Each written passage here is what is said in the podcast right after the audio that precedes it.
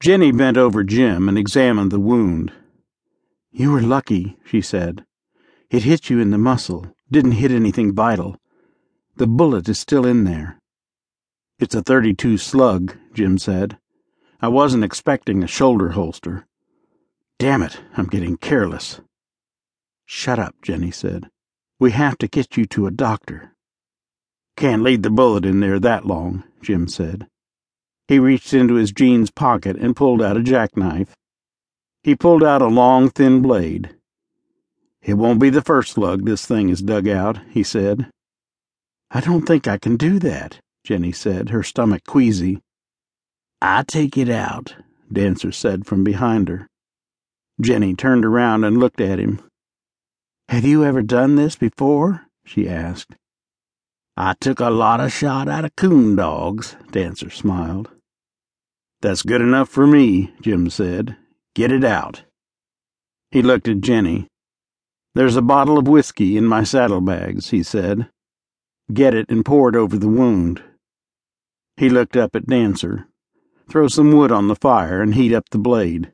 After the slug's out, heat it again and burn over the wound to stop the bleeding. Dancer nodded and threw some wood on the fire, while Jim took three long drinks from the bottle. Later, when the bullet was out, Dancer poured whiskey over the wound and heated the knife blade to orange hot. Jim took another long drink of whiskey and looked up at Jenny, who was very pale and had a worried look. You might want to look away, he said. Jenny shook her head. She knelt beside Jim and took his hand. Dancer put the hot knife to Jim's arm, and the flesh sizzled Jim gritted his teeth and the sweat popped out on his face, but he made no sound. He looked up at Jenny, who was crying. He wiped her tears with the back of his hand. You cry a lot, you know that? he said, slightly slurring the words. Jenny smiled at him through her tears. She reached down and smoothed Jim's short brown hair, her hand coming to rest on his neck. Jim looked into her eyes and then closed his, and Jenny felt the tug, stronger than before. Impulsively, Jenny bent her head down and kissed Jim lightly on the lips. But Jim did not know it. He was asleep. Later, she was sitting by the fire with Dancer, who had covered the dead man with a blanket. You loves Mr. Jim, Dancer said, smiling at her.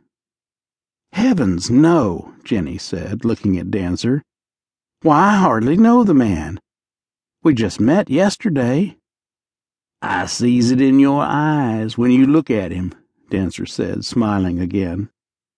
Jenny blushed and jumped up, walked over to Jim and pulled his blanket up to his chin. She caressed his hair, and the feeling inside her was unmistakable. She looked at Dancer, who was looking into the fire, and then bent over and kissed Jim's forehead. You've had it now, girl, she thought, lying down on her bedroll beside Jim and looking up at the star filled sky. Now you know how it feels.